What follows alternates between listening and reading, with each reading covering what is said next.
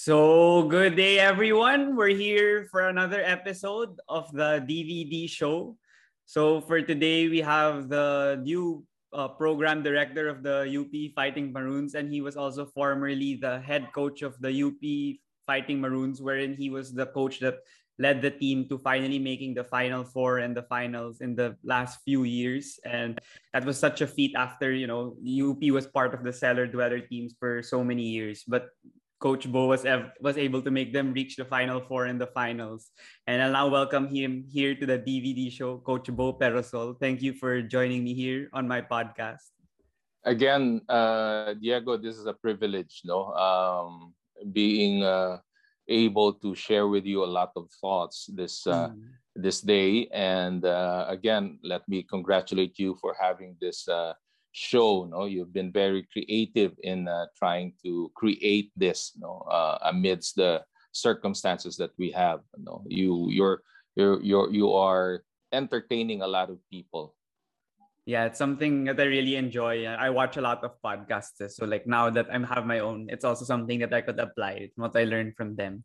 But to start things off coach i want to ask how have you been doing now? We're back here with mecq right now as of this recording and nothing's been going on like in the sporting world that much locally. So how have you been doing with your family, with yourself, everything? Well, in the past uh, few months, no, uh, I've been uh, fortunate enough to get my finally, no, to get my uh, license in uh, open water diving. No, so I've been trying to get done uh, that for, I mean, for the last couple of decades and uh, hindi ko makuha-kuha because of uh, my busy schedule and uh, I was able to get that finally. And uh, you know I love the underwater I love the underwater world. You know napakaraming um, bagay that uh, you could you could uh, able to witness no uh, down under. And uh, if not if not diving uh, I get to uh, play golf you know, because mm-hmm. that's uh, that's one of the sports that's uh, that's allowed to, to be played, especially in uh, Calabarzon. So yeah, uh, aside from that, you know, uh, been trying to um, uh, talk to some of the players, coaching staff, uh, to be able to uh, get things started you know, whenever the season is going to open finally how were you able to get the license for the diving association like i mean now it's the pandemic so like what's the process of doing that and where did your passion come from also well my passion uh, come from uh, where i came from you I, I I grew up in uh, in South Cotabato, General Santos City area. You know, that's a coastal area, and mm-hmm. I grew up uh, in the beach area. You know, so in, during our free time, my family would go to uh, uh, different beaches in uh, Sarangani Bay. No, uh, napakaraming magagandang beaches doon in in in Mindanao ano and I haven't um, hindi ako nagsawa diyan sa sa ganyang klaseng uh, hobby ko no? And then um, um, how to get the license is just to to enroll yourself no? With with a uh, with a dive instructor. You know, usually you get about uh, a week of training. You know, uh, first you go to the pool, and then eventually you go to the open sea. You know, you master some skills, and then you have to be able to dive with the the uh, the dive master and the dive instructor for uh, for a number of dives uh, before he will be able to uh, to accredit you as a licensed uh, open sea diver.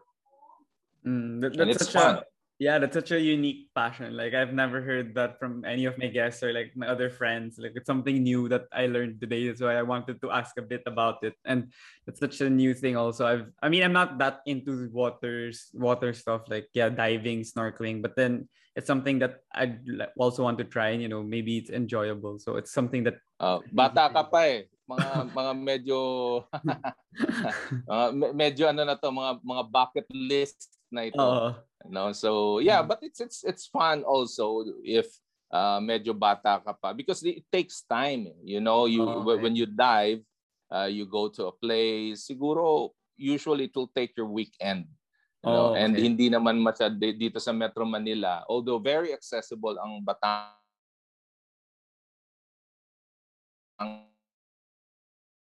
uh, for uh, for the sea no uh, Mm. yung yung open water diving to be able to uh, go to during weekends you know sa mga sa mga dive sites Oh, okay, okay. And you go moving to the basketball side, you mentioned that you talked to the players also like during this pandemic because it's uh, it's really instrumental to still have that relationship even if you don't see each other face to face. So, well, how is how is the team doing naman so far now with it's been over one and a half years already that you guys haven't been playing on the court as a team.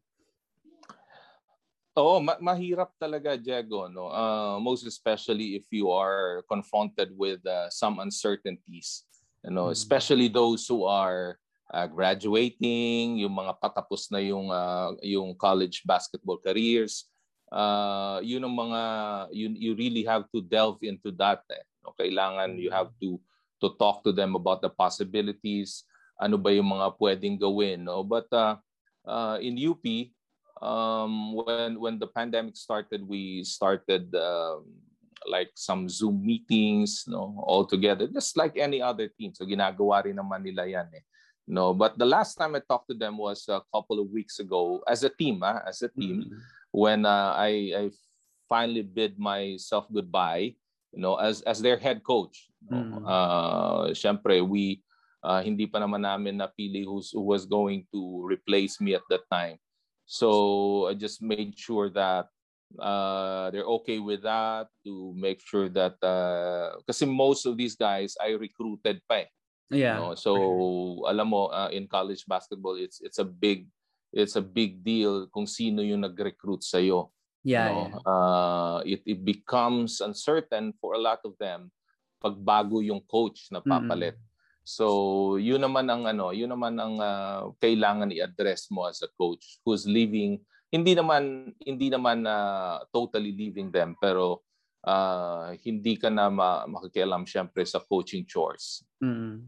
Yeah, I like the point that you mentioned because I listened to a podcast yesterday na si Robert Bolick daw when you tried to get him for Ateneo, you were honest with him na expiring contract ka na. So you weren't sure if magiging coach ka pa rin sa Ateneo by that season, Mm. by the following season. So you were telling him that para yung decision niya kasi baka yung next coach, nagka-try out na naman siya. So magugulo yung buong isip niya ganun. So that's why he didn't end up going yata rin to Ateneo kasi syempre nga medyo hindi pa sure kung you were gonna stay long term or not. So that's good that Right. you're honest with them even now in UP that you're able to still express that yun nga hindi ka na magiging head coach pero you're still the program director of the team. Pero you you mentioned nga rin na you you were able you resigned recently like uh one month ago and I'm curious lang if that was uh something on your mind ever since before like when the season ended or recently lang yun pumasok sa isip mo nung pandemic and what was the decision process for you in finally moving on from that and being the program director na lang? Alam mo nung nung uh, I took over from uh, uh, I I took over the program five seasons ago coming from Ateneo. Uh, iniisip ko na yung ano eh, iniisip ko na yung uh, process on how kung kung hanggang kailan mo susubukan kasi during the time like se- season 79 hindi mo naman iniisip, iniisip although you would like it to happen hindi mo iniisip na magiging successful yung program mo eh no Oo. So para bang iniisip mo, ah, okay, ah, I'll give this ah, three years, no? Para mabigyan mo yung sarili mo rin ng chance as a coach, bigyan mo rin yung program ng chance ah, para tingnan mo if if you can do better than the other coaches who have handled it, no?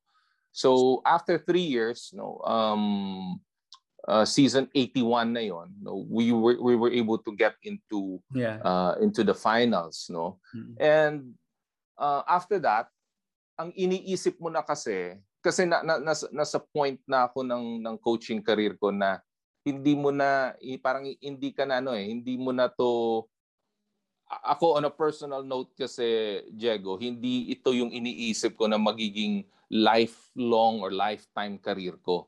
Okay. No? So parang iniisip ko kailan ba ako titigil?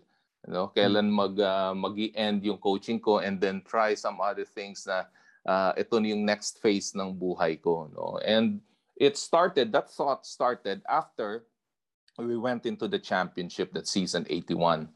You know, so iniisip ko ano ba yung magiging transition plus uh, what kind of of of ano parang legacy or or process am I going to leave UP na mas magiging maganda. So ang nasa isip ko is it has to be a a program that is not personality based No, ibig ko sabihin Diego katulad ng Lasal, no, if you mm-hmm. take away any coach any any day, the program will will continue on, no? The process mm-hmm. will continue on because the structure is already there. It's the same yeah. thing with with Ateneo, it's the same thing with FEU. Yeah. No, hindi siya hindi siya magka-crumble. No, mm-hmm. it's not na tinanggal mo si coach ganito, uh, magka-crumble siya because lahat uh, it, it's based on his personality and all of that no?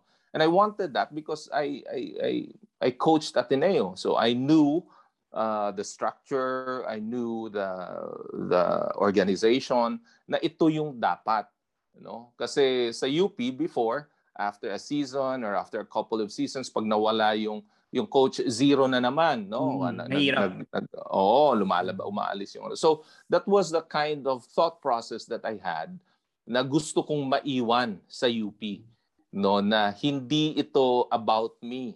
This is not about anybody but this is about the school. This is about the university. This is about the institution na merong structure of organization for our program na kahit sino yung nandyan, it will continue on no? Uh, tuloy-tuloy lang. So after that, nag-iisip na ako with the management, with our sponsors, kung ano yung mabuting gawin.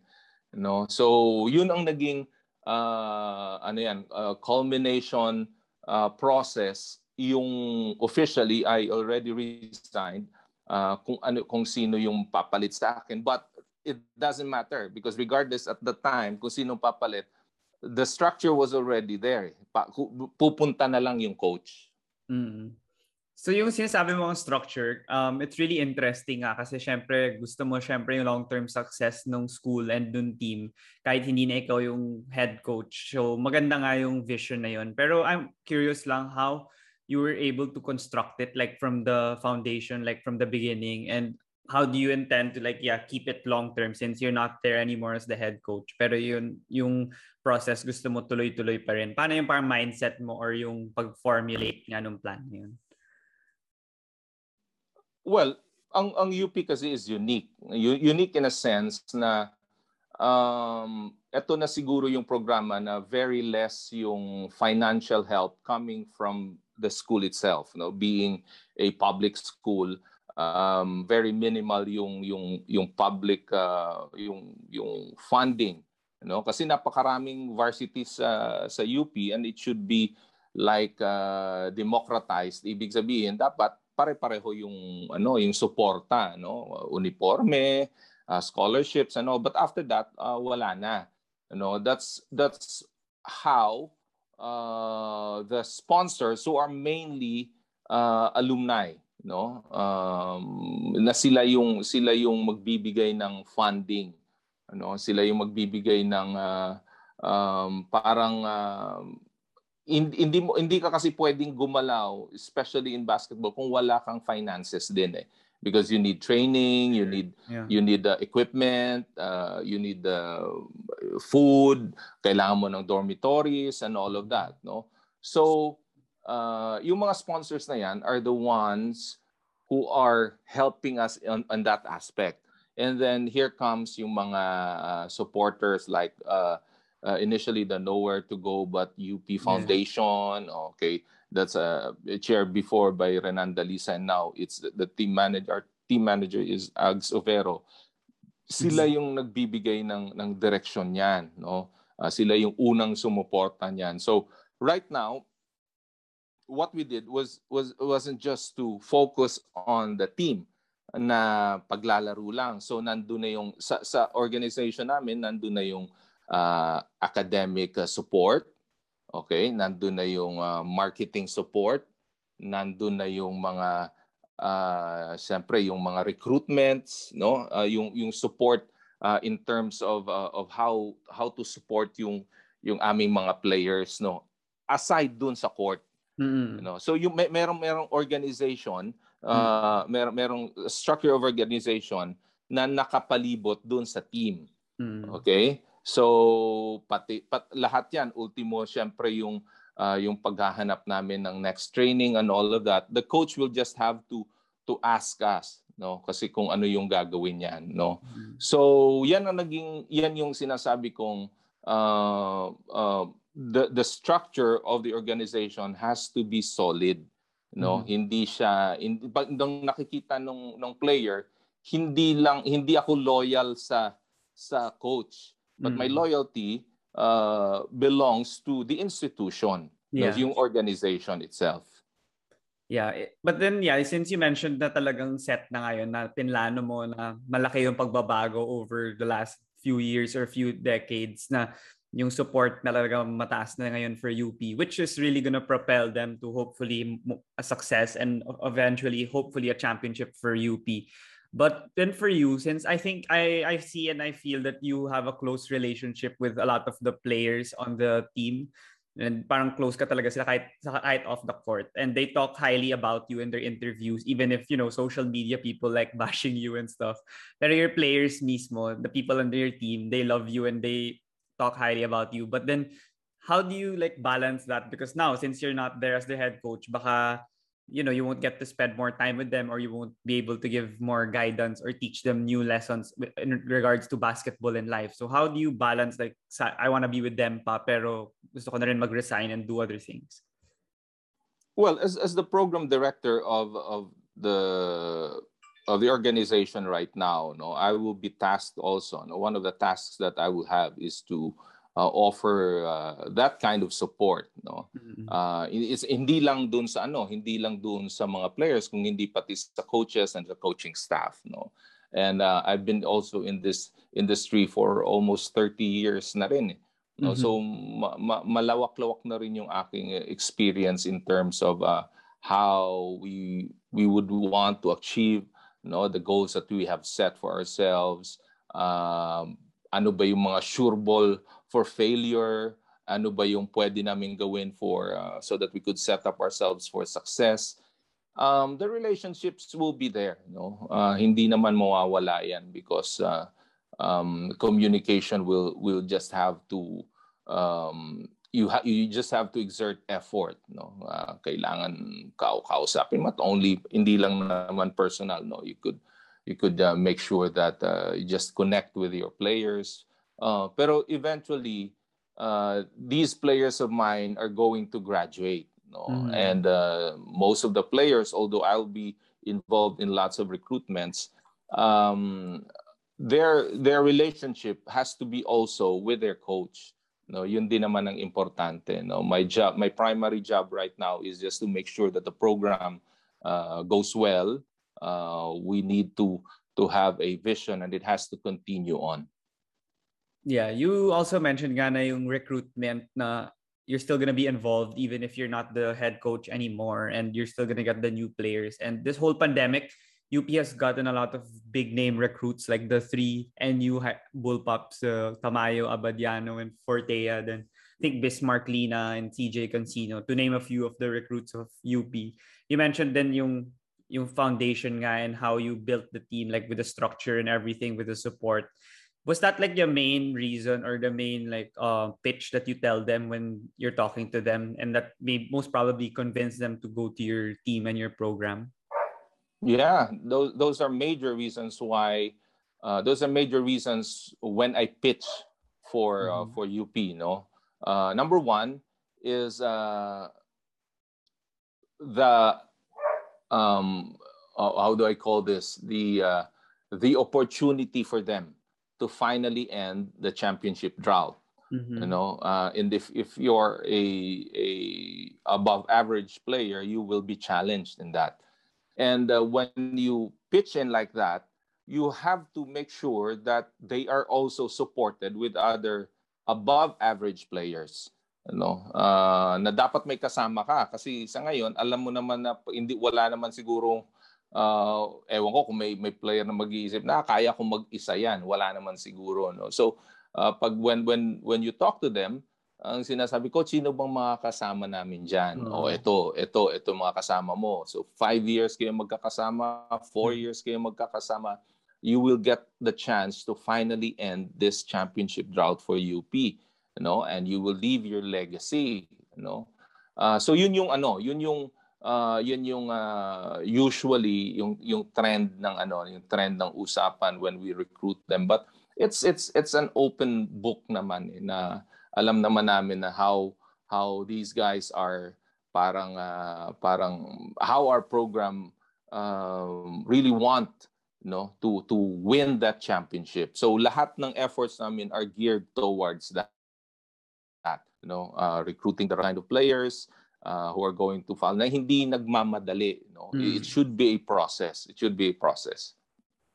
Out of all the uh, out of all the recruits that you've got, I don't know how many of it. Uh, who are who are the players that really stand out to you that you feel would make a mark in uh, right away in the UAAP? Because like for for instance, si Diof yung papalit yada kay Bright, I think I've only watched him once against Kwame in D League, and he was really terrific. So I, I don't know. I, I think he'll play well with UP, and not a lot of people know him. So I wanted to ask you, maybe you can give a few names that you feel would really make an impact right away, or maybe someone who's under the radar, but you, you know he's great, but not he just doesn't have a lot of highlights on YouTube, or not a lot of people know him. Mm. Um, well, yes, no. Malik will. Uh, the reason why we recruited Malik is uh, primarily, of course, to to match up with uh, uh, very good um, foreign players of some other schools. No, mm-hmm. uh, uh, syempre kasama din yung Ateneo, uh, Lasal, uh, FEU, uh, UE. No, so you really have to equalize that. Kailangan mo eh. No, mm-hmm. uh, we all have seen what what Ange can do no most especially uh, itong exposure niya with with Gilas right now. So alam mo na na na he is a cut above the rest yes. no sa sa mga foreign imports sa UAAP so uh, what you can do is just to at least match up a little bit with him no. Hindi mo naman ma, matatanggal sigurado. Unang-una in terms of experience masyado nang mataas no uh, isipin mo, you go up against uh, teams like Serbia and a lot of other things from from Middle East no? Ang ang laki na nung nagain niya na confidence through those experiences no? Um but Malik has a lot to go for him no? Um bata pa rin si Malik but ang ang problema lang kasi is that he doesn't have uh, and most most of the players now they don't have the opportunity to grow No, kasi wala pa namang practices, wala pa rin namang uh, team plays, wala pa rin namang mga scrimmages and all of that. So medyo behind talaga, na medyo behind talaga yung uh, yung growth ng maraming players ngayon. You've asked kung sino yung mga mag, uh, feeling ko magma-mark diyan. Marami sa kanila actually, but uh, to to to name a very specific guy, it should be Carl.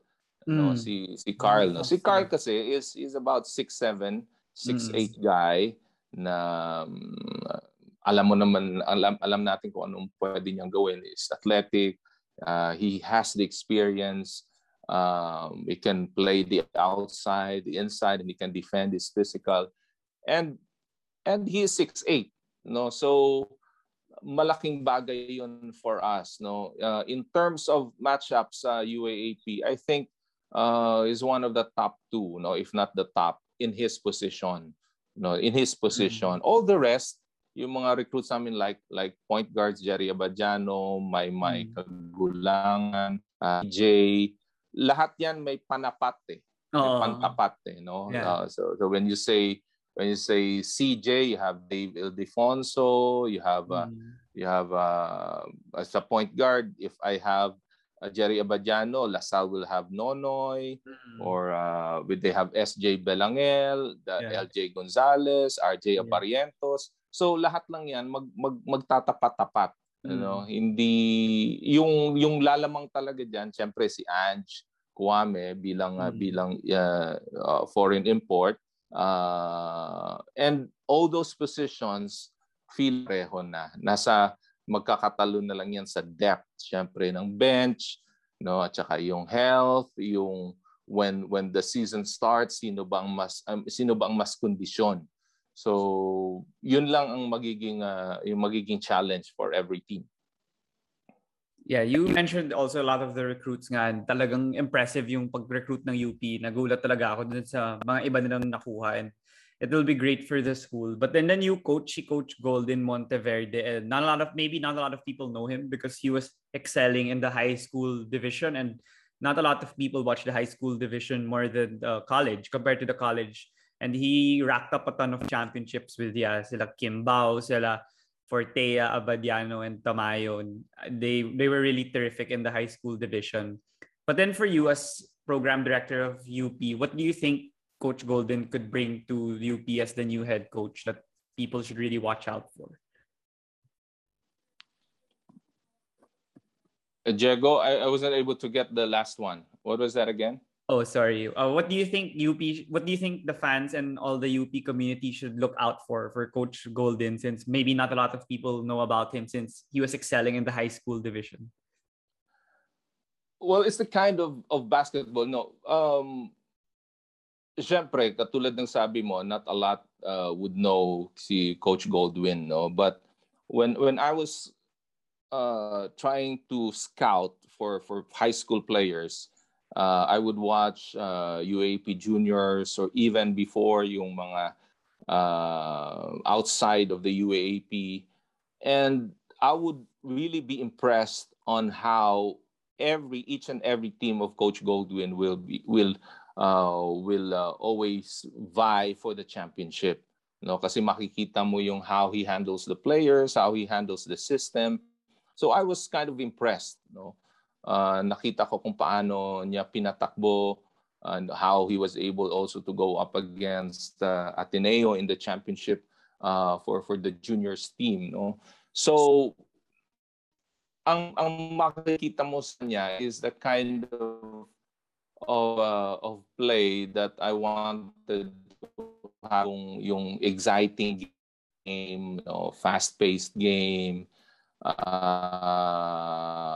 lots of uh, presses. I, I would assume uh, lots of run. So ito yung ito yung kind of play na gusto. So yan yung yan yung ma-expect ng marami when we watch uh, Coach Goldwyn handle the UP Maroons team.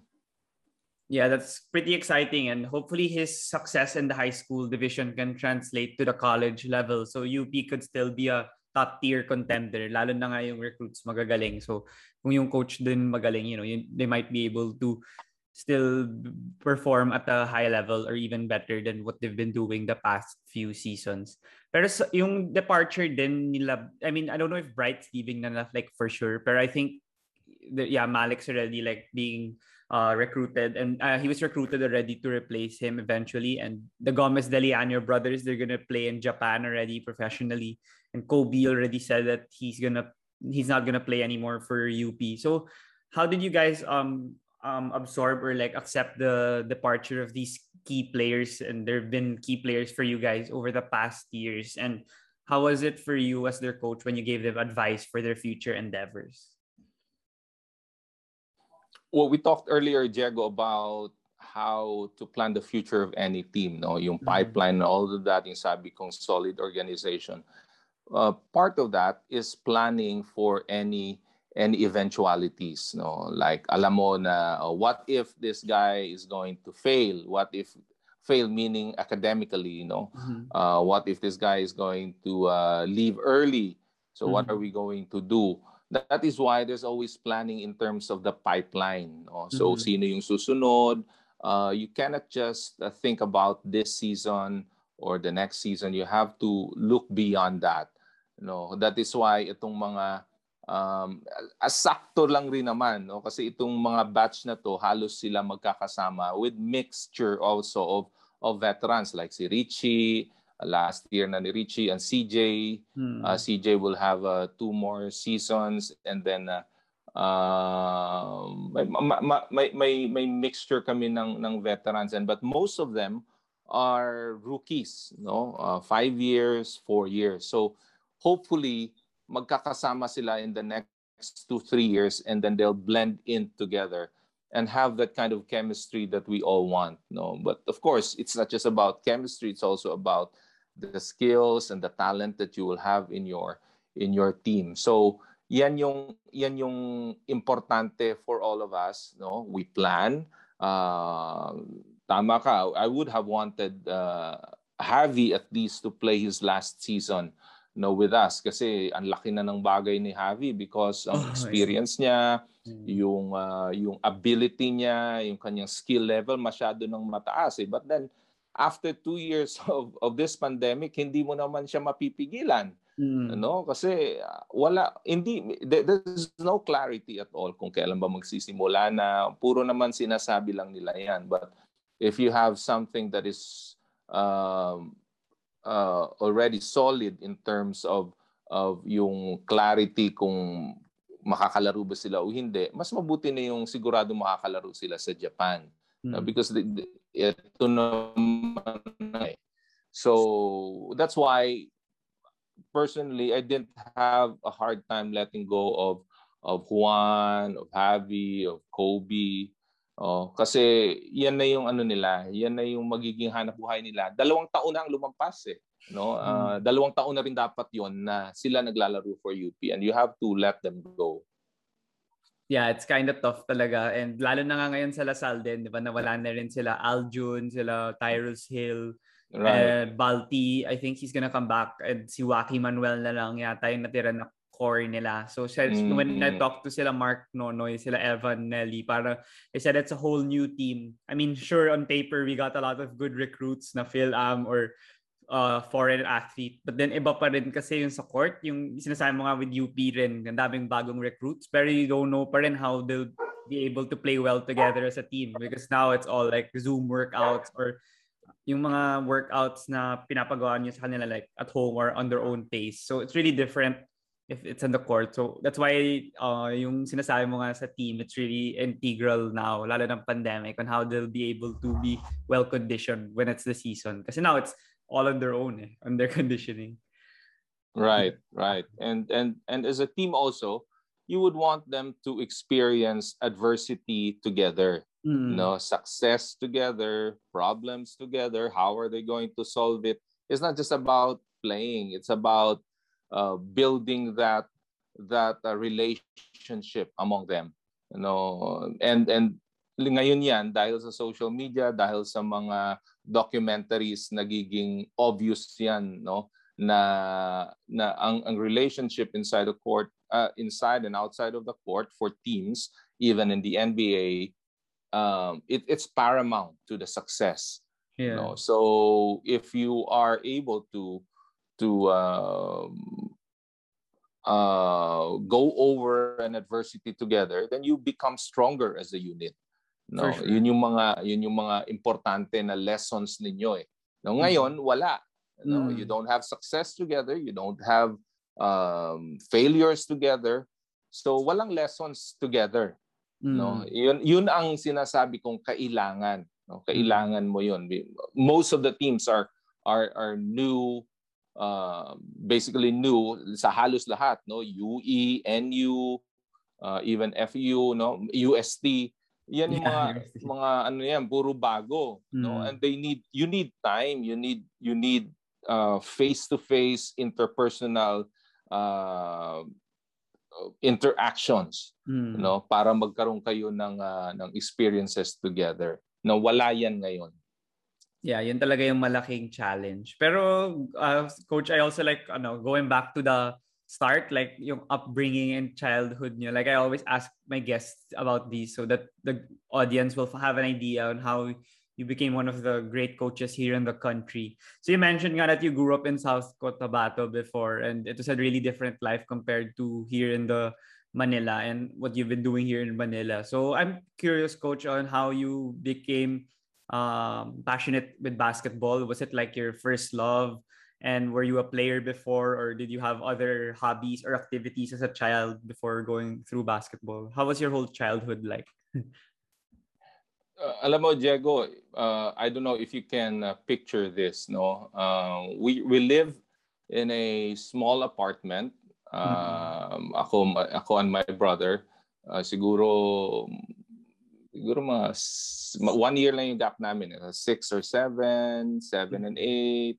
Oh, yun yung ages namin. And then my dad, yung dad ko is not a basketball player but he he uh, pa, parang ikaw napaka-interesado talaga no? I don't know if you are aware that in in wala masyadong TV at that time no? Oh, mga late 70s in Mindanao hmm. uh, in the south. And uh, ang meron lang doon is is radio no yeah. radio na ma- maririnig mo na pag game na ng Toyota at saka Crispa oh maririnig mo na yon and yan yung parang ano ko eh yan yung parang lalabay namin kasi mm. while sleeping alam mo alas 7 ng gabi gabi na yan sa ano eh gabi na sa probinsya mm. no so doon pa lang doon pa lang tumatakbo yung game so yung mga by play nila Joe Cantada, yeah. nila Ed Picson, uh, yeah. ma- maraming mga old oldies na mga ano, na, yan yung naaalala ko. No? So doon nagsimula yung passion ko no with my dad playing those games live on radio, AM radio na naki, nakukuha niya. And then uh, when I went to of course nag, naglalaro-laro din naman kami pero hindi hindi ito yung mga properly guided or properly coached na mga na mga games no? But when when I went but I really wanted to go to uh to UP no? So when I when I entered UP I walked in as a try try out no? So yun yung yun yung umpisa ko lang nag-try out lang ako. And then I uh, I was fortunate enough to be taken in as as part of the training team in 1988 and then eventually 89 I was I was lined up. And then I played for UP for 5 years So doon nag nagsimula 'yon, no? Uh, yung interest ko for basketball came from my dad, playing with my brother, you know, and then uh, of course playing eventually for UP.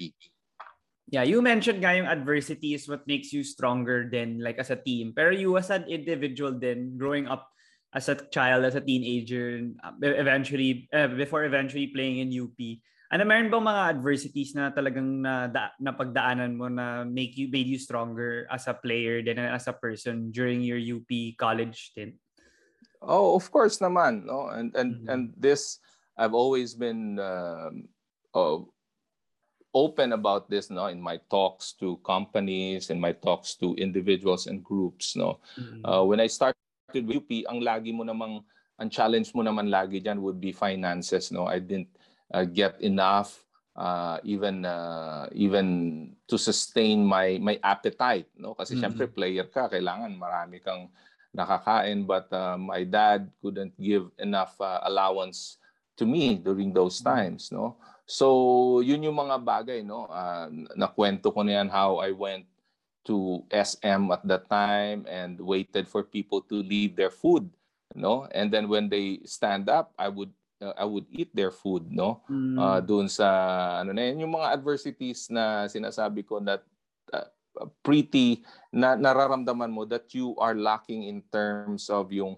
yung uh, yung money you know so you you when when you're lacking with that you tend to appreciate you yeah. tend to give value to a lot of things no na, na, na nakikita mo when you are given the opportunity to to play, when you're mm. given the opportunity to work, you you do your best mm. because alam mo na hindi yan basta-basta dumarating, no? And even when I was already coaching, uh, palagi ko rin nakukwento yan sa kanila even to my players that I would I would wake up at 4 a.m. in the morning, walk to the gym and wait for my for my players and when I was coaching the UP uh, juniors team no, during the early 90s, no, early yeah. 90s So, kasi wala, wala pang jeep and all of that. I would walk and then after that, because maliit lang ang sweldo ng coaching, uh, coach, uh, high school coach, I would commute from there, from UP, go to Makati and work Mhm. no uh, sa bank. So,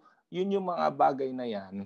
Lahat ng sinasabi ko sa kanila katulad niyan, yung mga yung mga yung mga bashings na yan, yung mga negative thoughts, negative uh, uh, na sinasabi. Sabi ko wala yan.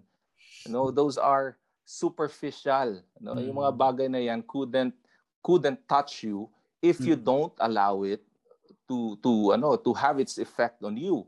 No, Mm. ano ano ano ba 'yan? Hindi ma, ma, ma, mapapakain ka ba niyan o magugutom ka ba diyan? Mm. No? So those things hindi hindi siya nakakaapekto sa akin in a way because of how and what I experienced before. Mm. You know, so that yan yung sinasabi ko sa sa mga players ko. I teach them uh, life lessons. Sabi ko you have to feel the adversity, you Mm. have to feel the failure, you Mm. have to feel the process so that when you get older, you tend to go back into your own life story and get Mm. lessons from it.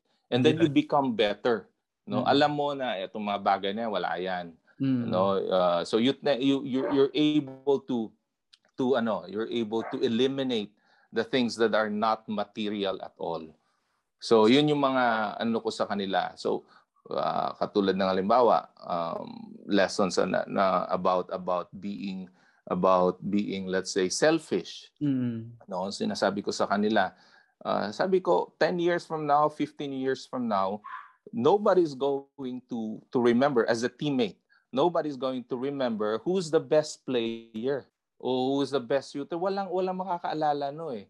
Okay? Ang maalala nila kung sino yung asshole na teammate. Mm. sino yung yung makapal ang mukha na Dennis teammate Rodman. or, or or or selfish teammate. Uh, but you always remember the teammate who who does good to you who is a good teammate you know who supports you who is unselfish mm. you know who is a leader you know? So yan yung mga bagay na naaalala. And when you grow older yan yung mga na-appreciate mo you know? Oh, so yan yung mga you- you're sharing to them to to the players uh, your life story. But you need to also to be able to uh, to relate it to them no kasi syempre yung mga bata ngayon iba na rin naman. Hindi I, I, hindi rin naman sila makaka-relate sa a lot of things in the past no? So Mm. you make sure na you are relatable to them also. So tama ka no? Those those those um, experiences i had in the past have been very valuable to me in terms of how i share my my life story to a lot of people especially to my players. Yeah, that's really great and inspirational also kasi syempre yung iba baka hindi naramdaman din yun. So like that's why I, I like listening to interviews also kasi I learn a lot from them like from you and all the other podcasts that I listen to whether they're local or international kasi lahat unique stories like yung kay Pingris hindi ko makakalimutan hindi ko makakalimutan yun yung Mark Pingris was getting food from like the trash or something when he was a kid. Yun yung mga magandang life stories talaga na inuulit-ulit niya but it still has the same impact on the fans Mhm. or the audience that watch it because they learn a lot from it. Like even if you don't experience it, you know why Pigris is so like uh, yung desire niya to win and yung eagerness niya to like get the ball every possession. Kaya siya ganun kasi he won't really take it for granted because of all the things he experienced when he was a child and he, in his younger years. So those are great learning experience. That's why in my podcast also I make the guests share their stories more than the current things because sa mainstream media or the other forms of media, yun na yung mga tanong eh, like yung current news or yung mga popular, yung makakakuha ng clout. Pero yung life stories, yun yung maganda and matututunan yung mga ibang taong nanonood ng podcast. Kaya I like it. yeah that's that's good for for for you Diego kasi Mm. uh, before uh, even when coaches ask you no so yung hindi pa masyado uh, very clear yung or or or rampant itong itong social media Mm. very big yung yung pag-ask nila about about different or various systems of playing basketball how do you teach the skills and all of that no Mm. pero ito ngayon isang click mo na lang lahat makikita mo na eh Hmm. no all kinds of philosophies all kinds of coaches all kinds of beliefs in trying to run a team and all of that pero konting-konti lang yung magbibigay sa iyo ng ng ng clarity on why people teach this way or why people are this way. Okay, these are the life stories or these are the behind the scenes happenings na mas valuable yung lesson para sa mga nakikinig. Mm-hmm. Alam mo 'yon. So napakalaking bagay for them, no? Um, kasi yung information you can get it anywhere, no? When you click uh, any kinds of uh, basketball philosophies, any kind of lahat na yan makikita mo eh. Mm. No, hindi na before kailangan maka, maka, makakausap ka ng magaling na coach. Eh. Ngayon, maririnig mo na lang diyan sa ano, may recording na and all of that, no. Mm. So uh, uh, uh, ano ya, ang example diyan yung yung golf, no. Before kailangan magbayad ka ng ng mahal na, na coach para maturuan ka. Ngayon, uh, just watch the or YouTube or videos or or anything. Basta mo lang kung ano yung para sa iyo, lang para sa hindi para sa iyo. So, hmm. yan naman yung ano, yan kaya tama yung ginagawa mo, no. You have to focus on the things that are valuable to a lot of people. For sure, for sure, coach. And you mentioned also nga that you were a player and you learned a lot playing for five years in UP. and did you were your career progressed in the collegiate level pero what happened after that did you try to pursue it and did you try to pursue PBA or MBA or some other league before you turned into coaching oh wala no because I I I, I didn't think or I and I don't think that I was uh, skilled enough oh. I was oh. good enough to be able to uh, to do that no but I knew in my heart that I could I could teach I could encourage mm-hmm. no and I could organize so parang ang heart ko talaga is into into in, into into that kind of ano into that kind of direction no but ang dami ko ring ano ang dami ko ring experiences diyan na na-share ko sa kanila because I tried out and I failed no? I got rejected a lot of times no? Uh, I, I just wasn't good enough as a basketball player. Mm. so yun yung sinasabi ko sa kanila that uh, even though even though kailang alam mo na minsan uh, pag pag ano mo alam mo na minsan may mga players na nagdududa coach kailan ba ako mag-end na ayoko na sa hindi na ako magba-basketball magtatrabaho na lang ako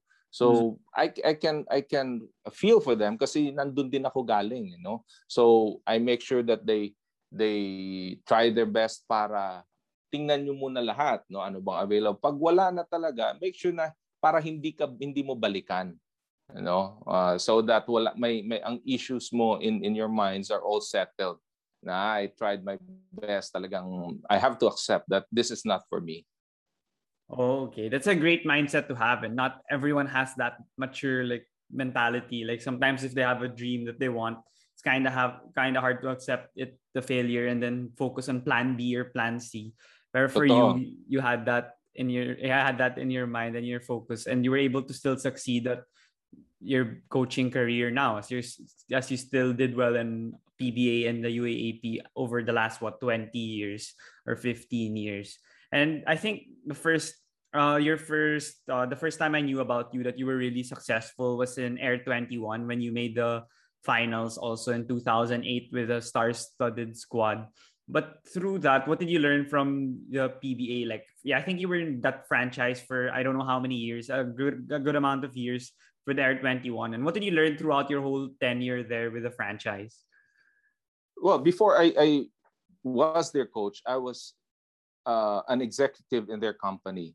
Mm. You know, hmm. uh, the story the story started even before that because I coached uh, the in the NBA, the Laguna Lakers mm. uh, which was owned by the FedEx franchise. Oh, you know? okay. So when my my contract uh, expired, uh, the owner and the president asked me if if if I could be part of their executive uh, team, know, mm-hmm. Uh, instead of uh, instead of pursuing a, a a coaching career. So I talked to my wife and uh, okay naman, no? because that was a good direction for us. In fact, I really enjoyed it for the last five years kung ginagawa. No? I was uh, operations head in in the southern uh, southern Luzon area for FedEx at that time. No? So, um, but when they bought a franchise, they probably remember that they have a coach in their executive committee. So after three coaches of firing, hiring, firing, hiring, they asked me to take over. Mm. And that was again the start of my my coaching career because uh, right at the start of of uh, right at the first season that I coached them, that was our best uh, finish. No, it was third place against Ginebra. So parang mm. championship sa amin yon kasi tinalo namin yung Ginebra and we were third place. And then after a few seasons, uh, we got into the championship again against Ginebra. No, yeah, for game game game game 7 yon. So mm. malaking malaking bagay yon for the for the marketability of of our product also, no. So, yun ang naging umpisa nun. But ang PBA kasi uh, because it's it's uh it's it's it's uh how do you call this? It's money driven you know kasi companies to eh no there has to be a reason why you exist no for marketing values uh, malaking bagay para sa company mo so yan yung mga kailangan mo in take into consideration so um iba yung iba yung ano iba yung building mo your team sa PBA iba sa college iba sa high school so when I took over um, Air 21 after that, after the championship, siguro a few seasons after that, they they sold the franchise, mm-hmm. and then uh, I was I was asked by Coca Cola to yeah. to join them, you know, and that be- after after a season that became the Powerade team, mm. know. So yan yung nag-championship din kami diyan, mm. know, against uh, Talk and Text, know. So yan yung mga experiences ko so for siguro mga almost mga almost ano rin, uh, more than 10 years, 12 to 15 years din ako sa sa PBA. Yeah, you mentioned nga yung Powerade Coca-Cola stint mo and I really love that Powerade team kasi 8th seed kayo you were playing against Coach Tim Cone and the BMEG Derby Ace Lamados pa yata sila nun. Mm. And I mm. didn't expect um I didn't expect you guys to win because nga 8 seed and parang na dun pa si Kirby nun. Basta they had a star-studded squad. And then hindi pa masyado ako familiar sa mga players nung Powerade nun. Parang rookie pa lang yata si JV and Marcio nun. So I didn't expect much but I wanted I'm like that kasi I like I like the underdogs to win all the time. So syempre I was cheering for you guys and then Gary David that was like the best game of his career nung game 2 yata nung quarterfinals na yon. And pati sa semis, I didn't expect you also guys to be trainer shine pero natalo niyo rin. Kaya akala ko nga mm. baka may chance pa kayo mag-champion kahit star-studded rin yung TNT. Pero that whole conference na talagang you guys put a stamp on the league na talagang you guys are a huge threat to any team in the PBA. How did you how did that start? Like what point of the off season like the before the conference and how did you keep it going with a team na hindi masyadong kilalaan or hindi masyadong sikat yung mga players pero talagang nag-excel in that conference? Well, in terms of of the full trust, no, in in my uh, in, in all of my uh, working experience sa PBA, ito yung nagbigay sa akin ng uh, ng uh, total trust in terms of moving the players, no. Itong uh, Coca-Cola franchise who was was the, the governor at the time was was uh, JB Bailon no? Yeah so siya yung siya yung nagbigay sa akin ng uh, parang uh, full trust na okay coach uh, find a way how you can uh, make this team competitive no? So uh, we have to make some trades. A lot of people were asking for our number 4 pick who became Marshall Lassiter no? Hmm, uh, yeah. a lot of a lot of teams would, would have wanted our number 1 pick uh, which ended up to be JV Casio. No? So ito yung mga bago, no? rookie year nila ito and, and we were able to uh, get into that kasi yung mindset nila was new bago lahat eh no so kung yung mga yung mga previous players kasi when you go up against San Miguel when you go up against Ginebra you go up against the powerhouse teams parang iniisip mo talo ka na eh No, pero ito kasama diyan si Sean Anthony. Yeah. Way, si Sean Anthony. So yung mga bagong sila yung nagano, sila yung sila yung uh, they were the catalysts during that time. Plus, sabi mo nga uh, that was the best uh, conference ni Gary David. Mm. No, so naging maganda yung yung combination nila. No, but we had to make some sacrifices also. No, we traded a lot of our players. We traded Asi Taulava. Mm. We traded Nick Velasco, and a lot of them we traded uh, Chris Ross. No, uh, oh, uh, we traded Alex uh, Alex Kabaknot. Mm. No, so a, a lot of them, marami din ng ano, marami marami kang sacrifices no uh, to be made para magawa mo yon so kung kung titingnan mo yung kung titingnan mo yung naging career ko puro ano yan eh puro underdogs no puro nagiging yeah. underdog yung from Air 21 mula sa Power 8 papunta sa UP no uh, even when I was in the sa sa Ateneo ito yung mm. after ng 5 pit nila Uh-oh. no malakas pa rin pero uh, syempre they were they were just trying to to rebuild again no mm. kung sino and then uh, yun yung yung itong itong batch na to itong nag nag three-peat were the ones that uh, were recruited during my time no sila 30 mm. no sila yan yung mag, mag uh, Danieto brothers yeah. oh so so si Isaac yeah you know so lahat lahat halos lahat yan sila uh, it started uh, doon sa ano ko doon sa, sa sa term ko sa Ateneo. Yeah. And yun nga, yung sa Power Raid, you mentioned nga na talagang ibang klase yung team nyo. I remember you guys were undersized pa na parang si Doug Kramer pa lang yung center nyo. And lalaki yeah. ng mga ibang Oo. centers. And it didn't really matter. I mean, you guys had a system that was really flourishing against any team. And you guys, I think yung bench nyo rin, like you personally like cutting down your rotation pag playoffs na yata, yun, hindi mo na masyadong pinalalaro yung iba. Focus ka na dun sa core ng team nyo, which worked well for Powerade. Like, I'm pretty sure napagod din sila kasi game 7 yung semis, tapos two games na knockout against BMEG, tapos finals against TNT. Pero talagang okay pa rin sila. They were still performing at a high level. Pero for you, ano yung talagang sinabi mo sa kanila or like uh, yung something special that you did for them, I'm not sure, that really made them excel at a high level because that was a really terrific conference? Or talagang they just trusted your system? There was nothing special. What was it?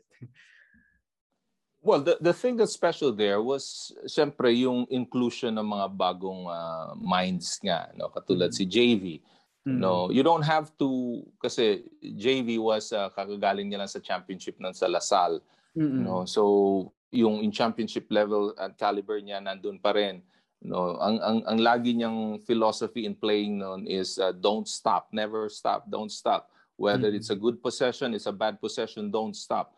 And nag nag nag-carry on 'yon. Plus dumating yung uh, magagaling like si Marshall came from the Gilas one, no? Mm. And a a fighting rebounder like uh, Sean Anthony plus si, syempre si Dog at that time mm. no so yan yung mga ano eh yan yung mga uh, ano namin yan yung mga uh, nag-combine together so wala there's wala wala namang nanggaling yun sa it, it's it wasn't something that I said to them I did to them it's just that we were on the right time with the right people Oh, no? okay. So, pala, I, I really believe in that. No, wala namang magic in terms of winning championships and all. No, you need to have a process, but you also need what's very important is yung yung uh, yung minds ng utak niyo eh nandun sa isang goal no and uh, pag may may nalilihis somebody has to pick them and it not necessarily a coach oh not necessarily a coach so katulad nga ng sabi ko makikita mo na yan eh, sa mga stories ng uh, ng Last Dance, sa story ng ng Boston Celtics, no, ng LA Lakers, ng Milwaukee Bucks, no. Mm. Hindi yan hindi yan mostly hindi sila uh, coaches generated. Yeah. No, oh, so yung mga players na they go together at sino ba yung malakas na impluwensya, yun ang nagbibigay ng hila sa kanila. That's why you need to to get them into that place para mag mag-succeed sila. As a coach, you just have to lead them.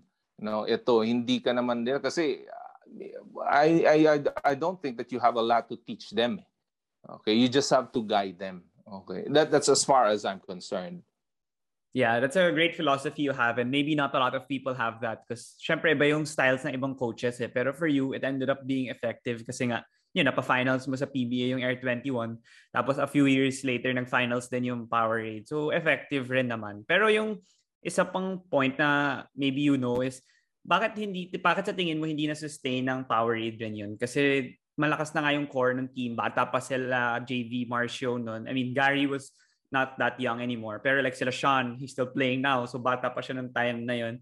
And you guys could have built built on the team like adding uh, certain uh, shooters or certain defensive players that could have made it a long-term uh, success for the franchise. Pero sa tingin mo, bakit hindi nag-sustain yung success rin ng team na yun?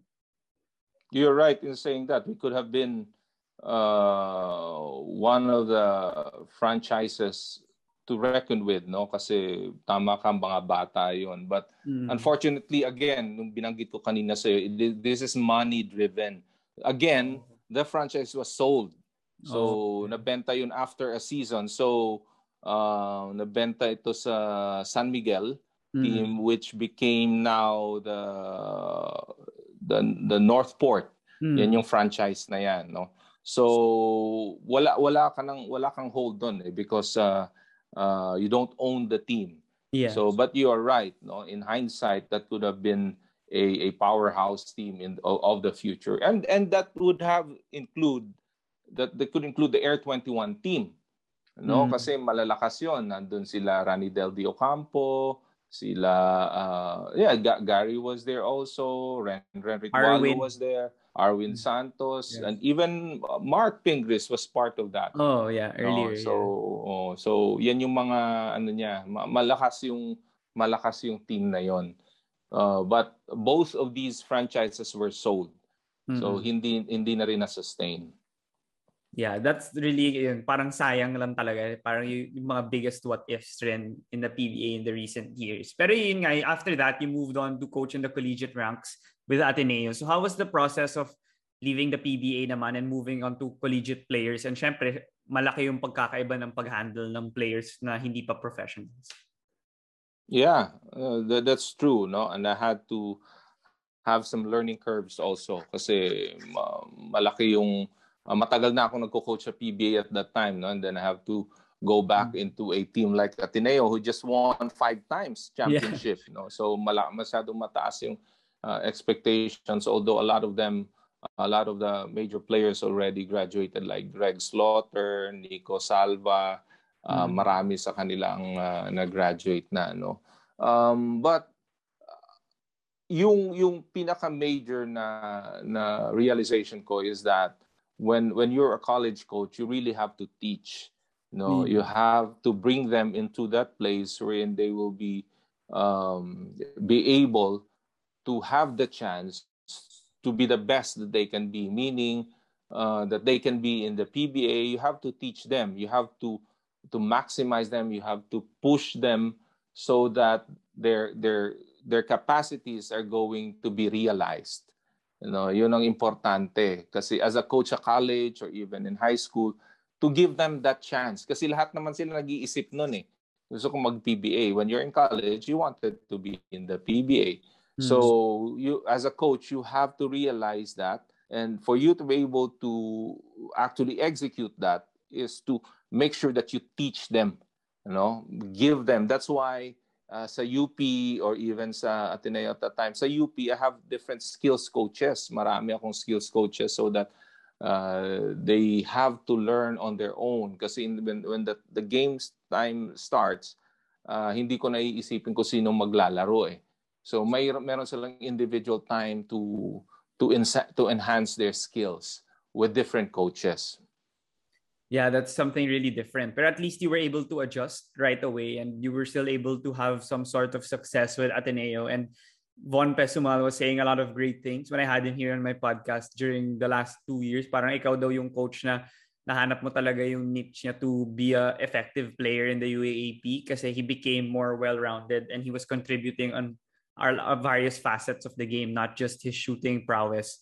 And that's something that he really marveled at. But then for you, paano mo nga na-i-implement yun with them? Kasi yun nga, natututukan mo sila, mas natuturuan mo sila, kinakausap mo sila sa college compared sa pros na baka mas may freedom and leeway.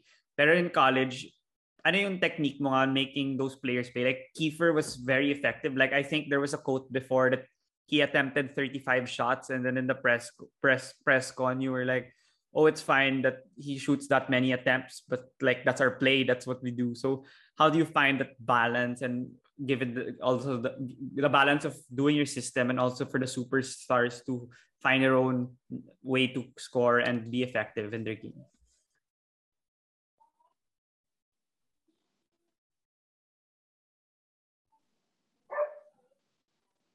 Nawala, coach. Yeah, yeah, yeah. Okay. Now, yes, um, again, my coach is always based on who delivers and what can you do inside the court, no? Um, hindi hindi talaga magkakapareho, no? Hindi sila magkakapareho. Again, you you just have to give them the opportunity and the chance. But uh, even after doing that, not all of them are going to react the same way. Not all of them are going to uh, get out of it the same the, the same players. You know, some would be better. Some would be would stay as they are.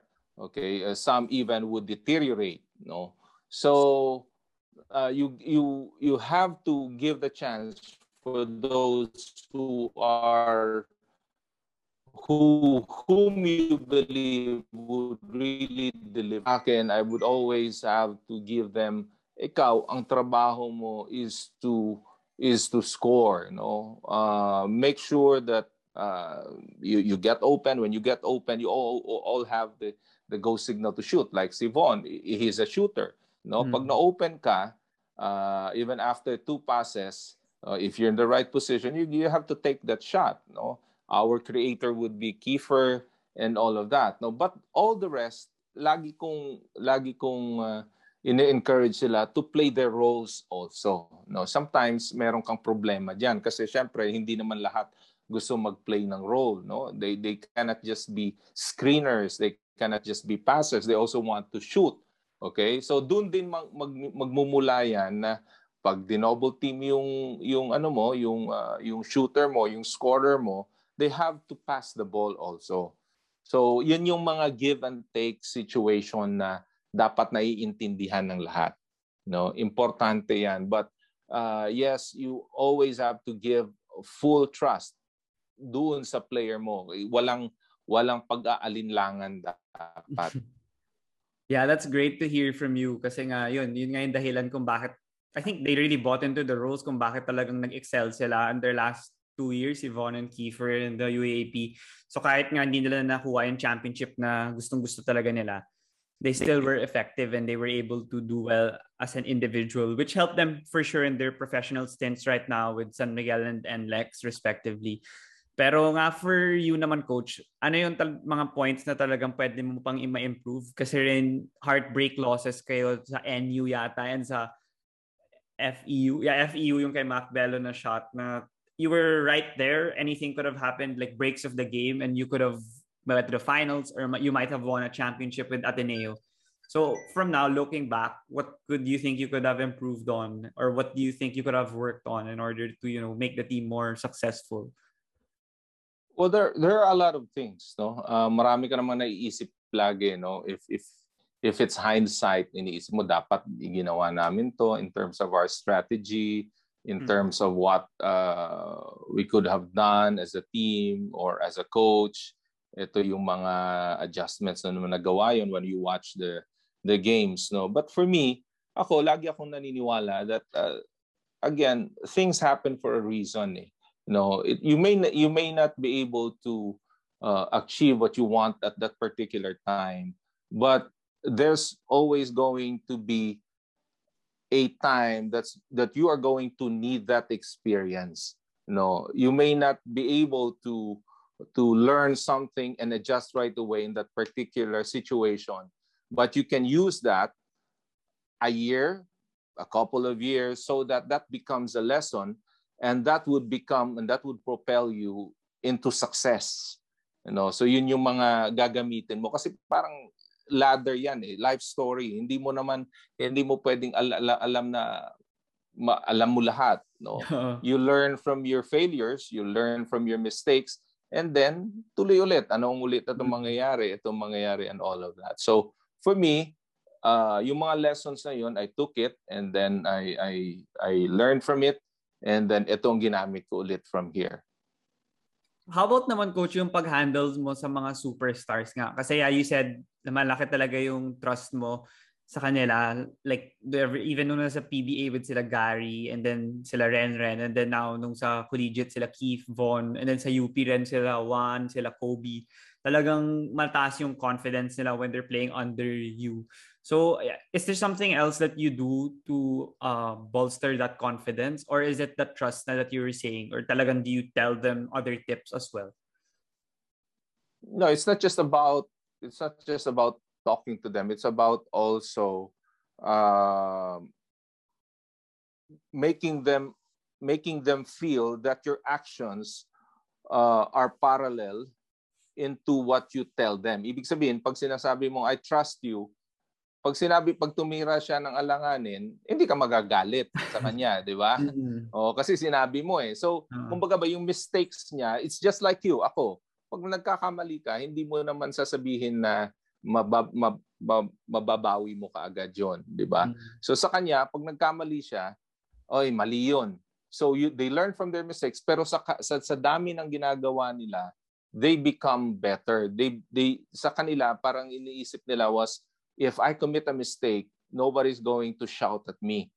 You know? So wala walang ano eh, walang walang situation na mag-aalangan ako. Let's say for example, si si even si si Paul, 'di ba? Mm. Si Paul when he took those a lot of shots or even Keith sa Ateneo, iniisip niya, um, this is my role. This is what coach told me. So even if I make this mistake or even if I miss this, tanggap naman. Ah, uh, oo, matatanggap nila kasi mm-hmm. I I needed to to ano to do this, no? So yun yung ano mo, hindi it's not just about I trust you, pero pag sinabi mag, mag nagkamali, magagalit ka. Labo oh, eh. So oh, so it, it has to be coupled with actions and and encouragement also na pag nagkamali sila, ituloy mo lang kasi trabaho mo 'yan. Hindi mm-hmm. yan something that I'm just telling you to do and then pag nagkamali ka, babawiin ko. Mm. No? And uh, ako naniniwala again na hindi pare-pareho yung yung ano, yung uh, abilities ng players. Magkakaiba. Yeah, tama naman. Tsaka yung coach talaga, yun yung job rin ng coach malaman kung saan, siya, saan sila nag-excel kasi nga iba-iba yan. So, yung pagsasama mo sa isang team, yung mga strengths and weaknesses rin ng players and then you complement them. Yun yung talagang challenge. And I think you were able to do a good job within all your teams naman, all the schools that you coached. Pero yun nga, sayang rin sa Ateneo kasi you guys didn't like get a championship even with your short stint there. Pero what naman was the reason on why yun nga yung contract mo yata hindi na renew for in Ateneo? Was it your decision or their decision or was it mutual? And what eventually led to your move to UP? Well, yes, ano naman yun eh, mutual naman yun. And even even before my contract expired, uh, I already declared, and we both agreed that I'm not going to whether we we I, I we win the championship or not. Na hindi na hindi na ako mag mag go go on with uh with a program, you know. Mm-hmm. Uh, so yun yung naging ano noon, yun ang naging uh, naging process noon. And then after that, even after a few months, I was able to to talk to UP. But I had I had a lot of hesitations, no? Kasi alam mo naman yung program ng UP before, uh, you really have to start from scratch, mm. no? And and coming from Ateneo, makikita mo yung difference talaga.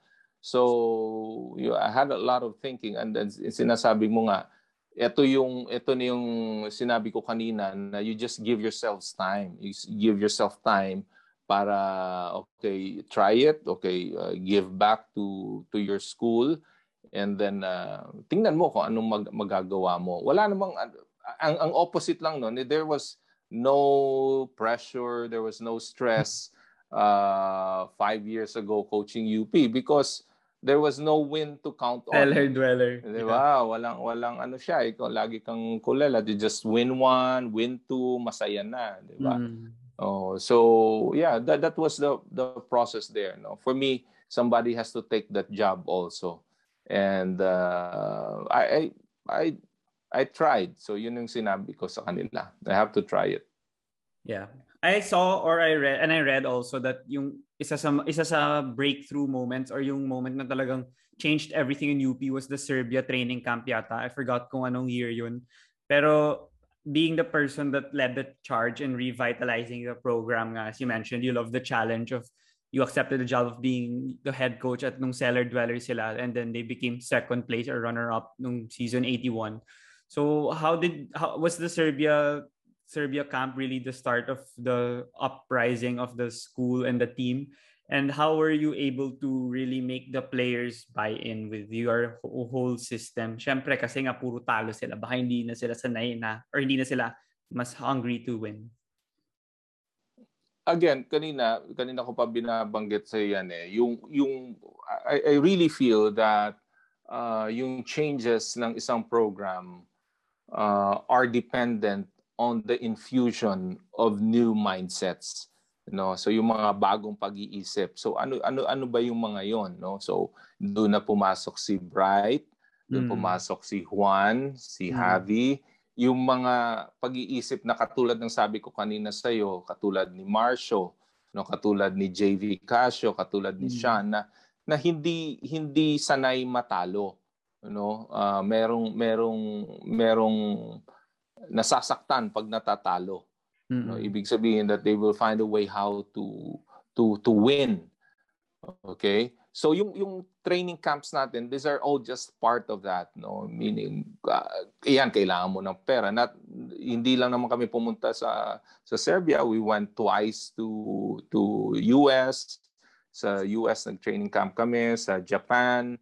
Uh, we did some trainings also in in Taiwan no marami kaming napuntahan because of sponsors no these are just ano na lang to eh uh, mga mga value added value added na lang yan no? Kaya nga ta- sinabi ko kanina sa iyo as a coach ang ang as a, as a college coach yung responsibility mo to them is to enhance you know is to maximize is to make sure that they get all the trainings that are needed. Kaya yun yung justification ko palagi sa mga sponsors. No? Uh-huh. We needed them to be exposed to a high level of training, hindi lang sa akin, kung hindi sa iba't ibang coaches.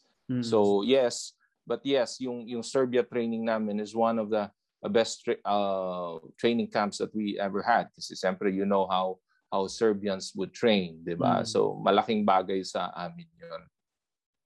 How about naman coach yung pagiging ano passionate mo sa game? Kasi nakikita rin naman yun ng mga fans and ng mga tao na talagang passionate ka. Like yung UE game very well documented yun na sabi mo magre-resign kapag hindi sila umayos ng laro ng second half. And sometimes talaga yun nga you're very like animated in the sidelines and you show how passionate you are and the way you um coach the team. And I think meron pang isang game na talagang you got pissed at them and then you just sat on the bench and si Coach Ricky na lang yata yung nag-coach. So for you naman as a person, how do you balance that na talagang alam mo kung kailan mo gagawin yung mga ganong actions like yung sa locker room nung UE game and then there's another game that you sat down nga lang yata and you didn't coach for the rest of the game because I think wala silang effort or wala sila sa ay hindi maayos yung laro talaga mm. nila that whole game. So, yeah, how do you strike the balance in that? Kailangan ano eh, kailangan klaro kasi sa sarili mo, klaro sa sarili mo. If as as a coach kasi Diego, it's it's uh, synonymous with being a leader, mm-hmm. you know. Uh, and leadership is about influence. You know, if you are not influencing your your uh, your players into the right direction, then you're not doing a good job. Mm. Okay? Why stay there? Yeah. Diba? You're not effective. Ibig mm. sabihin, pag hindi ka nila nasusunod, okay, binapaliwanag mo, itong laro na to, napaka-importante nito because if we win this, and this is a winnable game this is because mm. this is UE, 'di ba? Uh, ang UE hindi pa nananalo masyado and we could yeah. match up well with them. Mm. And and no no walang walang ano uh, uh, tawag nito. Uh, this is not to discriminate UE, you know, mm. pero we can match up well with them.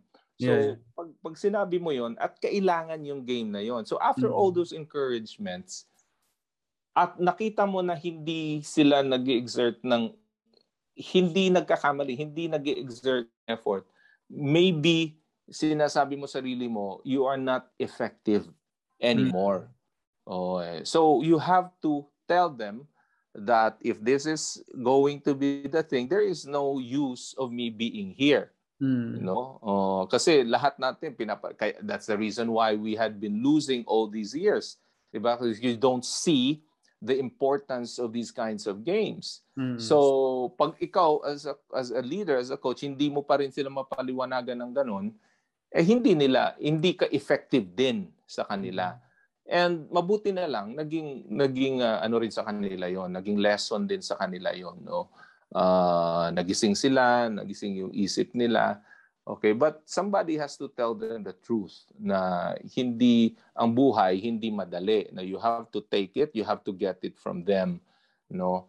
Ang pagiging animated naman kasi diyan, lagi ko sinasa lagi na, na, na natutunan ko na lang 'yan uh, these past few years, uh, Diego, kasi sinasabi niya, if you want to, if you want to uh, inspire energy, how can you inspire energy if you're not energetic at all? Mm. No, as a leader, hindi mo naman pwede, oh sige, let's go, takbo, uh, di ba? Uh, so you have to show them the energy, what is needed. And nakikita nilang uh, pag animated ka, you're that kind. Hindi hindi naman dun sa brink na na uh, alam mo yung yung kinak, kinakabahan na sila, alam mo yung alam nila na parang hindi alam nila, hindi alam ng coach nila yung ginagawa nila. Merong merong delineation diyan eh. Mm. You know? So kailangan alam mo na kung anong ginagawa mo, but you're just animated. Mm. Oh, oh, parang ganon. Hindi ka kinakabahan, that you trust them, oh, that you are an encourager, yung parang ganyan. Mm. Oh. So you mentioned nga na dami mo na-impart sa kanila because of just one half of basketball or maybe one game kasi nga negative yung nangyari nung first half. And talagang na they were well driven to continue succeeding kasi yun yung nag-catapult for you guys to succeed nung season na yun. Pero meron pa bang mashish, meron ka pa bang is, is, isang masishare or dalawang masishare na instances na talagang may tumatak sa kanila because of you and how you taught them or imparted to them certain life lessons like even if it made you look like a villain or a bad guy na maybe, I don't know, a practice or a game or an off-the-court event that really helped them learn from you? Eh, maraming, maraming, maraming pagkakataon. No? Mm-hmm. Uh, there were a lot of times that when they got to talk to me, kinakausap nila ako uh, about the situation. Kasi katulad niyan, uh, when Juan and uh, and Javi and uh, and uh, Bright came in, Paul Desiderio had to sacrifice no, mm. offensively. No, yeah. kasi ang, dami na noon eh dumating pa si June Manzo. So ang dami Uh-oh. nilang mga before it was just Paul. No. So Paul had to step back in order for one to shine. Mm. And uh, ganun naman ang nangyari, nag-shine siya but in the end because of the sacrificing that ang ang lumabas na hero in the end it was also Paul. Yeah. No, kasi siya yung may nasa isip niya. And I had to make special mention of Diego Mm. No, si Diego kasi was was nandun lang, eh, second, third stringer, lagi kong nandun siya. But Diego is is a is always a picture of energy and unselfishness. Mm-hmm. No, na gusto niya lang mag, mag mag-serve sa team niya, ano man yung ibigay mo sa kanya and the picture of positivity na kung ano yung kayang ibigay, ibibigay niya, it doesn't matter how long you're going to give him. Mm-hmm. So yun ang nasa isip niya. In, in fact, kikita mo naman yung pinakita, it was a jump shot na ginawa niya yung game 2 namin and defensive stops na bigyan siya ng pagkakataon doon. So it, it rewarded him as well. No? So yun yung mga sinasabi ko sa kanila na yung sacrifice mo in the end will pay off. No? Mabibigyan ka ng, ng, ng good results in the end na hindi lang ikaw ang makikinabang kung hindi yung buong team.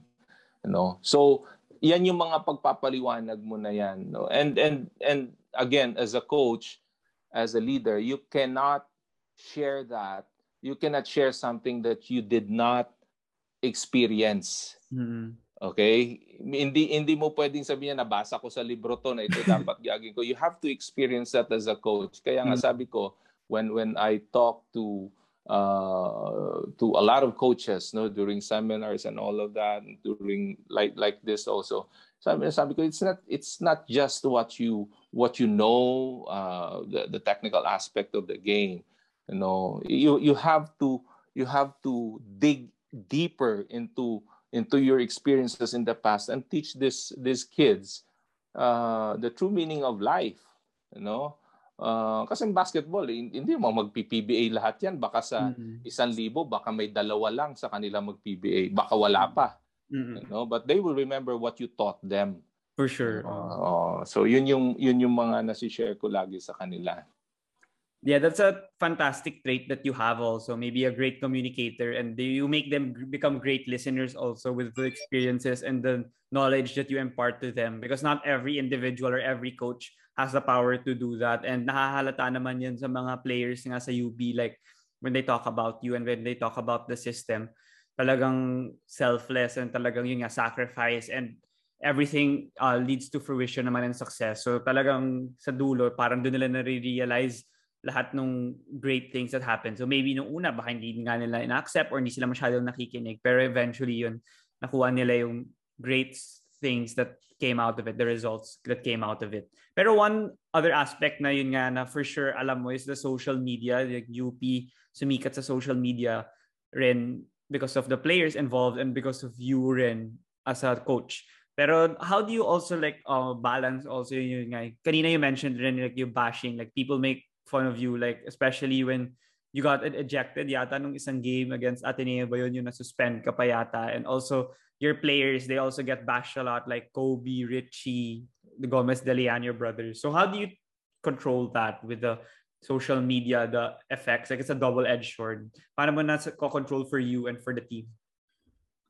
Yeah, you're right in there, Diego. Now when you said that, in fact, I've been uh, I've been uh, very grateful for uh, hindi lang hindi lang doon sa situation kundi doon sa media people no kasi sinasabi ko sa kanila ang UP is the, is a baby of social media and media mm. know uh, anak ito ng itong kung ano man ang UP ngayon is because of media and social media mm. you know the mainstream media and the social media so and it has there's reasons also why it, it happens. Hindi naman yun, ano eh, hindi naman mahirap intindihin yun. You have players like Richie, or players like Kobe, na madaling, madaling, uh, ma, ma, ano, madali yung interest, interest ng tao para basahin, no? Mm-hmm. So, yan yung mga, in fact, sa ngayon, si, sino ba yung mga uh, sports personalities na mga matataas ang mga following like Richie, no? Richie and uh, Kobe, Okay? Eh, be- between them siguro kasama na sila no kulang-kulang sila mga 2 to 3 million ng followers sure, nila yeah. lahat. To one pa. Yeah. Uh, oo, marami sila. So pagko-combine mo sila lahat. So yung when when you have that kind of following rule of thumb yan and rule of of of, of ano yan eh uh, rule of life eh uh, may may opposite direction din yan Diego no somebody would somebody would like you but somebody a lot of people will dislike you no for no apparent reason mm. wala naman yung reason diyan eh people will like you for no apparent reason dahil nakita niya lang gwapo ka o anak ni ganito o may itsura mm. ka but people will just dislike you just because you're there mm. no so if uh, if mahina ang ang ano mo ang uh, ang kapit mo sa sa buhay, maapektuhan ka talaga, no? Yung support system mo like yung yung yung uh, yung parents mo, oh, but most of them have, have great families eh. So marami sa kanila ang, ang family support uh, mataas, no? So again, uh, sa akin it's just ano na yan eh, part na yan ng pag kung ayaw mo mapag-usapan, eh wag kang wala wag kang pumunta sa limelight no? Okay kung ayaw mong kung ayaw mong ma, ma, ma, people will say negative things about you don't put yourself in a situation na pag-uusapan ka because people will always have their opinions no? You have to have a deep understanding of of of the behavior of people eh Mm. Para masabi mo yan. Para, in fact, dapat naaawa ka nga sa people na nagbabasa yan, hindi mo ka makilala eh.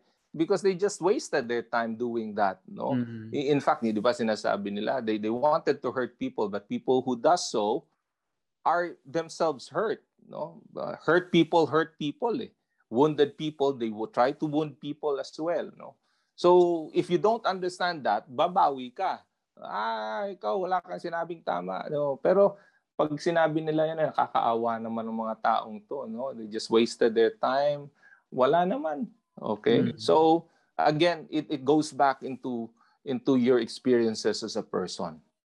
Yeah, a lot of the fans talaga nga, they just sometimes blurt out nga mga nonsense stuff. Tapos pag nireplyan mo sila, magsasorry na lang sila or tatahimik sila. So, mm-hmm. tama nga yung sinasabi mo, minsan maawa ka na rin din sa kanila because sometimes wala lang, it's just the range of emotions. Pero when they think about it more and they they they show the appreciation then for the player, and they see the good things that come out of them. So I think that's a great thing that you imparted to your players din na talagang yun nga you said Kobe and Richie pa lang ilang million followers na yun. So I think it's really great for them that they were able to handle it well and still be able to perform at a very decent or high level at the UAP floor despite all the other external factors happening or happening with the showbiz and all these other things. Pero coach before we go I, I just wanted to ask you also one question on yun nga you said you don't like yung mga long term plans like in UP when you entered you already had like a goal set on how long you'll be there your vision for like short term. So for you what's the future like for you as a program director and maybe what will you do after the next few years? What what should the fans expect? My, my, my task is primarily on, on how to prepare the program in the next three to five years. So that's the mm-hmm. short term because we already have the the players right now, but we need to set ourselves to what's going to happen three to five years from now. So meaning that uh, again, the lifeline or the lifeblood of any basketball program is recruitment. no, so you have to know who you are go- whom you are going to to invite to be part of this team because after three or five years, these guys are going to graduate. Mm. No, matatapos na yan, magpi-PBA na yan. So who's going to enter you next? So yan yung yan yung pipeline na yan has to be very healthy. And it's not it's not easy to do that because a lot of of things a lot of teams are trying to vie for their attention. No. So again, your your objective is to become a champion, not just compete. So nagiging mahirap 'yun kasi if it's just to compete, you can recruit anybody. Marami dyan. But mm-hmm. if if if your intention is to excel and to be the best, that is a that is, that is a big ano, that is a big challenge. So it's not easy to do that. No, uh, you need to have all things in consider in, in consideration also. Yeah, that's an exciting next few years for UP, and I'll really look forward to it and follow the growth of the team and the development as well. Pero Coach, to wrap things up, and I want to thank you again for joining me here at my podcast. I just have like two questions that are um that are I that are that I always ask my guests also from All the Smoke podcast in the US. And the first one is if you had the choice to have five dinner guests, dead or alive, and any any anyone like anyone in the whole world, who would you choose? Dead or alive? Mm. Okay. Uh, first, of course, I would have to in Jesus Christ had to be there. Mm-hmm. No? Okay. Um, um, number the second one would be uh, Phil Jackson. Mm-hmm. Okay. Okay. And then uh, uh, my dad already passed away, so I need him to be there. Mm-hmm. You know, so those are three guys. And um probably I'd ano, I'd I'd I would in, I would ano uh, sino ba? Um, wala na akong maisip eh. Because nothing is interesting for me. Uh, those three guys are good with me. Sa akin yan. Okay. So for the last question, coach, since I mentioned nga that I've started this podcast late last year and I invite a lot of guests across all sports here on my podcast, and who would you suggest that I should guest here on the DVD show and that would have a great story or share a lot of uh, great like uh, cuentos and insights about sports or life in general?